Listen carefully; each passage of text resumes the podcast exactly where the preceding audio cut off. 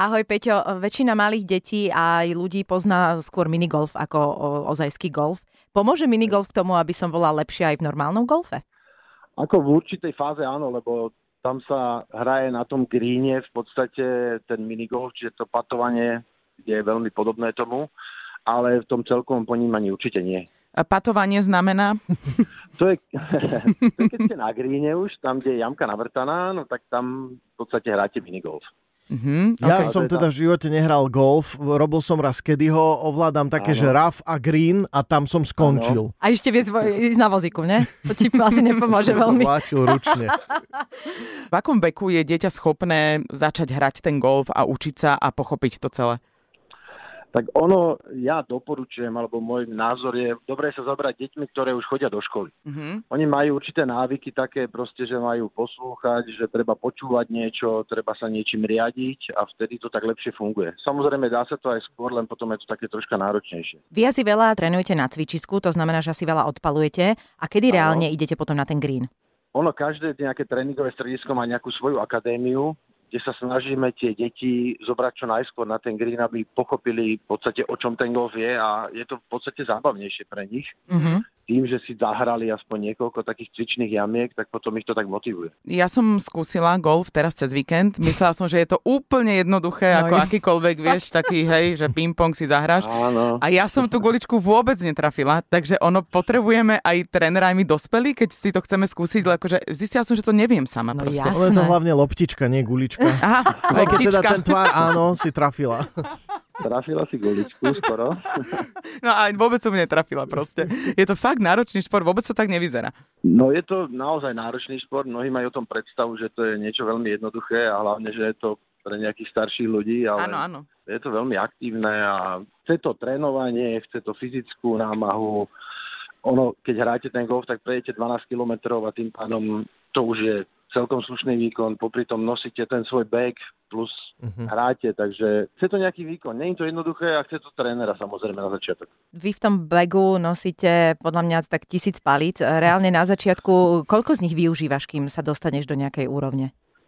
Ako ja tak s tými začiatočníkmi používam tri palice, tie úplne stačia na úvod. V... Potom samozrejme tá základná sada nejaká je 10 palíc, uh-huh. takže ani finančne to nie je náročné. Dneska je to možné kúpiť za nejakých 200 eur, takže pre tie deti ešte za menej. Uh-huh. Uh, potrebujem aj ten bek, keď mám tie tri palice, či v igalitke si ich môžem poniesť? Vieš, že čo všetko potrebujem, mňa to zaujíma. Takto, môže si ich nosiť v rukách samozrejme, ale musí si nosiť ešte loptičky, musí si nosiť nejaké týčka a nejaké veci, takže ten bek je veľmi praktický, by som povedal. No ale uh, myslím, že sa zhodneme všetci minimálne my traja tu na tom, že v ľuďoch je tak dodnes zakorenené, že ten golf to je taký nazvem to, bude to znieť prosto, že šport z bohatlíkov je pravda, bohatých že... ľudí, ty z bohatlíkov, ale... ešte raz to povedz. OK, bohatých ľudí. Je to pravda, alebo kde sa asi hýbeme?